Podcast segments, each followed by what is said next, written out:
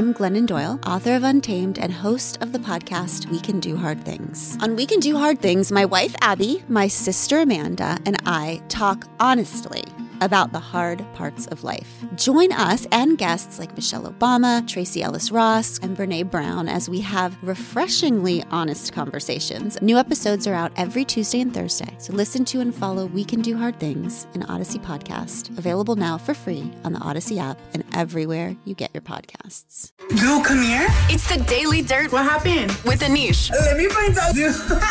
on the Morning Mess. We'll get to Taylor Swift addressing marriage rumors in a couple minutes. But first, let's talk about divorce. Oh, okay. Let's do it. okay. Because Kelly Clarkson is getting her money back from her ex husband, honey. Yes.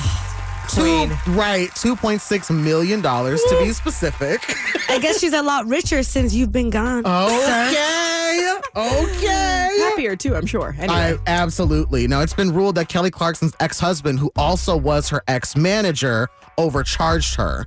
So I guess her ex-husband, ex-manager booked her for gigs like big ones like The Voice, hosting award shows, and so many more. And I don't know about like the specific legal jargon, but basically like a commissioner in the state of California was like, um, pay her back. So this is technically outside of the divorce, but it's still very much a part of their relationship. I love this so much. Kelly Clarkson, you queen. Yes. You queen. You keep being amazing. Yes, Miss Independent through and through, honey. We stand. Best wishes to you. Now, yesterday, Taylor Swift surprised folks at Beyonce's London premiere of her Renaissance film. Woo. I love seeing women supporting women.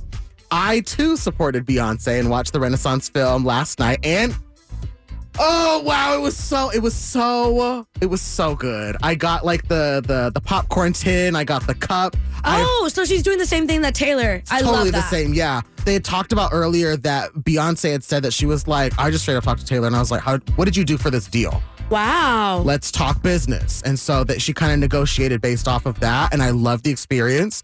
I will say, like, it was almost three hours long. One of the big things that I really appreciated was one, there was a new song at the end of the film. She just like quietly just dropped a new song. Which song? Uh, it's called My House. It just dropped this morning, so check it out in streaming. And then I will say the other thing is, is that I appreciated that Beyonce showcased a lot more of what it's like being a woman working in business and being a mother working in business. There was a lot of behind the scenes I was not expecting. Okay, that gets me really excited because I do know that for the Taylor Swift movie, it was a lot of just like the concert, which we absolutely love. Right. But this sounds like we're getting some behind the scenes, what it's like day Mm-hmm. in the life stuff. It was magical. I cried three times from the behind the scenes stuff. Like it was fair. Ugh. The Oma- uh, go see the movie. It's a fantastic movie. We will. Okay, now we know that Taylor Swift was there. Speaking of Taylor, her publicist popped off on some um, false rumors spread by DeuxMoi. So DeuxMoi is like, I guess, like a, a modern gossip blog would be the way to describe it. Like a TMZ, but you don't have to be for real. Right. Like they talk about a lot of literal gossip, like Yes. rumors and stuff like that. And Taylor Swift's publicist responded to them claiming that Taylor, uh, like, there was a whole rumor claiming that Taylor Swift was married to her ex, Joe Alwyn. And Oh. they started to double down on some of these rumors. Taylor and Joe were together for years and they were very private in their relationship. Taylor's publicist, I don't know what happened, but she popped off yesterday and she said, enough is enough with these fabricated lies about Taylor Swift from DeuxMoi. There was never a marriage or ceremony of any kind. It's time for you to be held accountable for the pain and trauma you cause with posts like these. Uh oh. I like that a lot because I'm sure that that breakup was hard for her, regardless of what happened. Mm-hmm. Like, that's her business, but that was a long relationship. So, for them to continuously bring it up and drag it through the mud, pop off. And we do know what happened when I believe it was Cardi B. She sued a public uh, Mm-hmm. reporter once for literally millions of dollars. So Right. DeuxMoi, you better you better make sure you say allegedly. Right? All the time, allegedly, honey. Be sure to follow us on our Instagram at B96 Chicago for the latest and the greatest. In the meantime, hi, it's Anish here. And it's your Daily Dirt, honey. And here's Lil Nas X, Jack Harlow.